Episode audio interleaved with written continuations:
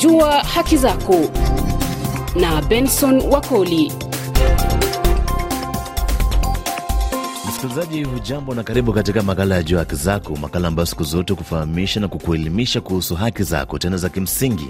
Katika makala leo tunajikita katika suala la kijinsia, ambapo kila mwaka kwa siku 16 dunia huadhimisha mapambano ya kupinga ukatili wa kijinsia, hasa kwa wanawake na watoto.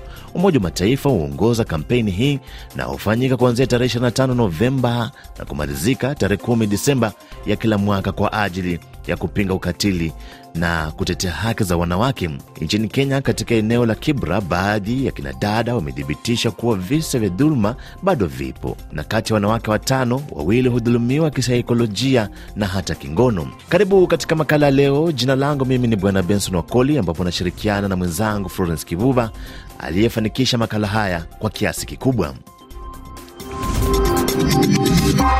Na msikilizaji, sasa nimkaribishe Bi Florence Kivuva. Pole pole. Hata Mungu sikujua kama naweza kuwa hai. Nikifikiriaga tu hivyo sitakagi hata kuongea walai. Nikiwa katika kaunti ya Nairobi, eneo la Kibera, idadi kubwa ya wanawake na wasichana niliokutana nao wanasimulia masaibu wanayopitia, baadhi wakisema kuwa visa hivi vya ubakaji, vipigo na vingine vingi vinazidi kuongezeka bila hatua zozote kuchukuliwa. Akielezea historia ya maisha yake, Lilian Aoko anasema yeye alidhulumiwa na mme wake alipokuwa kwa ndoa, na hicho ndicho kilichomsukuma kuanza maisha upya na kulea watoto peke yake. Yacula akuwa anapenda watoto. Mwanaume akiingia kwa nyumba, Kenya anafanya ya kwanza ni vita. Anaingia kwa nyumba, anauliza mtoto kama mtoto ameoga ama nini. Vita inaanzia hapo. Nasikia kama niko na huzuni, mbona anaingia na anapiga mtoto bila sababu. Mtoto akifukuzwa shule, mtoto anaenda kwake, anamuitisha hata kitabu, anaambia mtoto enda uliza mama yako. Kwa hivyo ile mapenzi ama ile upendo ya baba, mtoto wangu, watoto wangu hawakuwa wanapata. Pia yani kukaa kwa nyumba na mtu ambaye hata kiwa na jambo unataka kufanya, for example, bibi na bwana, mnafaa mkae pamoja, mjadiliane, ndio mfanye hiyo jambo. Mimi upande yangu nilikuwa naona wangu ba, kabla niongeleshe ama kabla ashea na mimi, anaenda kushea na mwingine kando kwanza. Pengine umwelezee msikilizaji wetu vitendo kama hivi kwenye maisha yako viliendelea kwa muda gani? Naweza sema ni mwaka kama saba nikiwa ninaishi na yeye ndani ya nyumba moja. Hatukuwa tunapatana kwa maneno,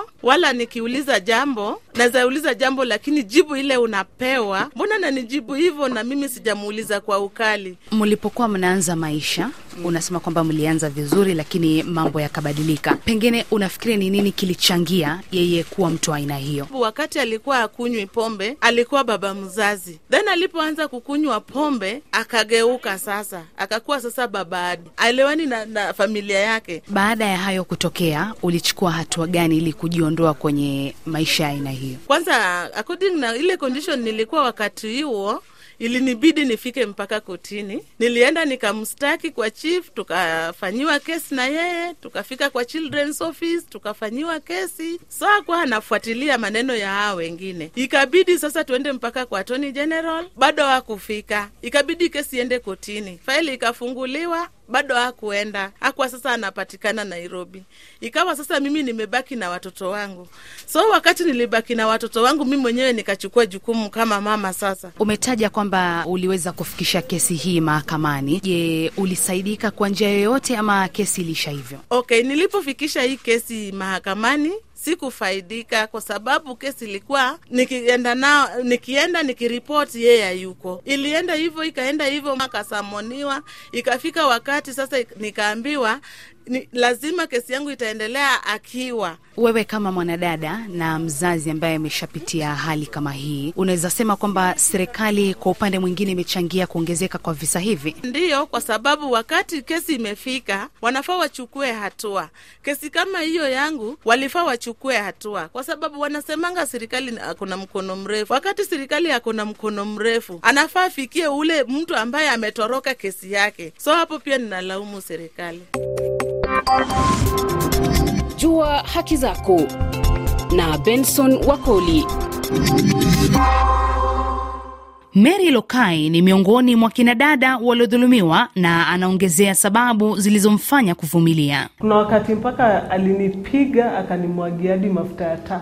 Sasa ile redi kwenda kutafuta kibiriti anichome. Sasa unajua already ukiangalia familia yako mali umetoka mm. na unaona pia ushatoka already umeenda, unafikiria kurudi kwenu na vile watu wanaongea. I think mi nilikuwa nafikiria what society inasema nini na watanichukuliaje, wazazi wetu wata, wataongea nini, vitu kaa hizo ndio zilikuwa zinanibodha, so nilikuwa tu navumilia. Visa vya dhuluma ni aina nyingi, sio tu kupigwa, kubakwa ama kulawitiwa. Ukatili wa kijinsia pia unahusisha na rushwa, hususan rushwa ya ngono ambayo wanawake wanakumbana nayo katika maeneo mengi, iwe ni shuleni, vyuoni au hata maeneo ya kazi. Kumbuka kwamba mwanamke ni mama, mwanamke ni mwalimu, anamiminiwa sifa nyingi. Ndiyo, mwanamke ni superwoman. I'm a superwoman.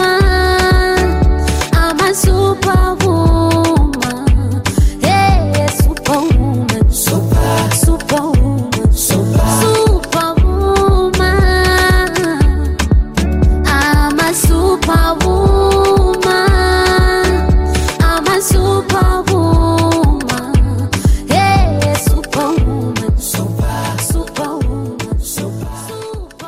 Patricia Mwashigadi, mwakilishi wa bunge katika kaunti ya Taita Taveta, amesema kuwa ni lazima serikali ijitoe kutetea haki za kinadada. kina mama wanaumia sana na wanaweza kuvumilia yale madhila yote kwa sababu wanataka kuonekana kuwa wameolewa na wako kwa ndoa, kwa sababu jamii itawaongelea vibaya, kwa sababu ya zile itikadi kali ambazo sisi kama jamii tumeambiwa kwamba ni lazima watu wawe kwa ndoa. So unakuta mambo kama yale yanachangia dhuluma kuendelea pale nyumbani. Unakuta mtoto amebakwa labda na mzazi, na mzazi wake wa kiume, lakini mzazi wa kike hawezi kwenda kusema kuripoti, wanamaliza pale ndani, kwa sababu anaona nikimfunga huyu nani atatusaidia kusomesha hawa watoto wengine. Na Mheshimiwa Patricia, unafikiri adhabu zinazotolewa kwa wahusika zinatosha kutoa fundisho kwa wale ambao bado wanawanyanyasa kinadada? dada? Nazosema kwamba ziko sawa, ila tu watu wangepewa hamasisho wakaweza ku, kwa sababu wale ambao wanaopelekwa kotini na wakaweza kufunguliwa mashtaka na wakaweza hadi uh, hukumu kutolewa ni wachache mno kuling, uh, kulinganishwa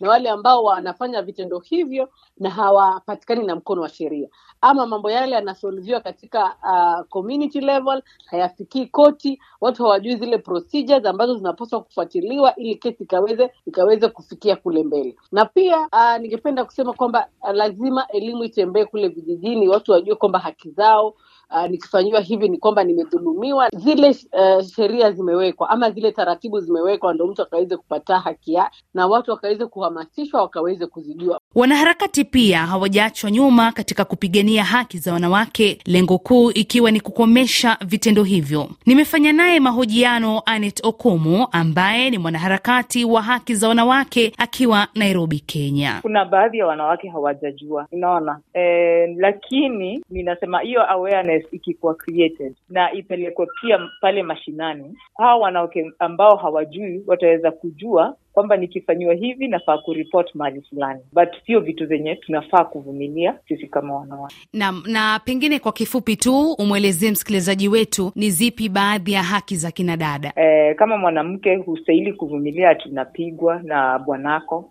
Eh, hustahili kuvumilia ati unabakwa. Hata hata kaa ni bwanako lazima apate consent yako. Si vile lazima aku akuforce haufai kudhulumiwa ati kwa sababu huyo mwanaume anataka kus- kukusaidia hizo ni baadhi tu ya zile violence zenye huwa tuna experience kama wanawake Baadhi ya visa vinajitokeza kwa wanandoa, ila unasikia wengi wakisema inakuwa vigumu kuondoka. Uh, pengine unafikiri ni kwa nini? Nini kinachangia wao kutojiondoa mahali hali imekuwa ngumu? una, una, unapata pengine ha, hako empowered mwanamke anastahili kuwa empowered ili aweze kujua kwamba anaweza jiprovidia vitu zingine sio lazima ngoje bwanake Umoja wa Mataifa na mashirika dada yametoa wito kwa jamii na wanaharakati kwa jumla kufanya uhamasisho wa kutosha ili kukomesha visa hivi. Kwa nukta hiyo, msikilizaji, makala haya juu haki zako yanafika kikomo, ambapo kwa kiasi kikubwa mwenzangu Florence Kibuba amekufahamisha na kuangazia dhuluma kadhaa ambazo wanawake wanazidi kupitia. Hadi juma lijalo, jina langu mimi ni Benson Wakoli, kwa niaba ya mwenzangu Florence Kibuba, kwa heri.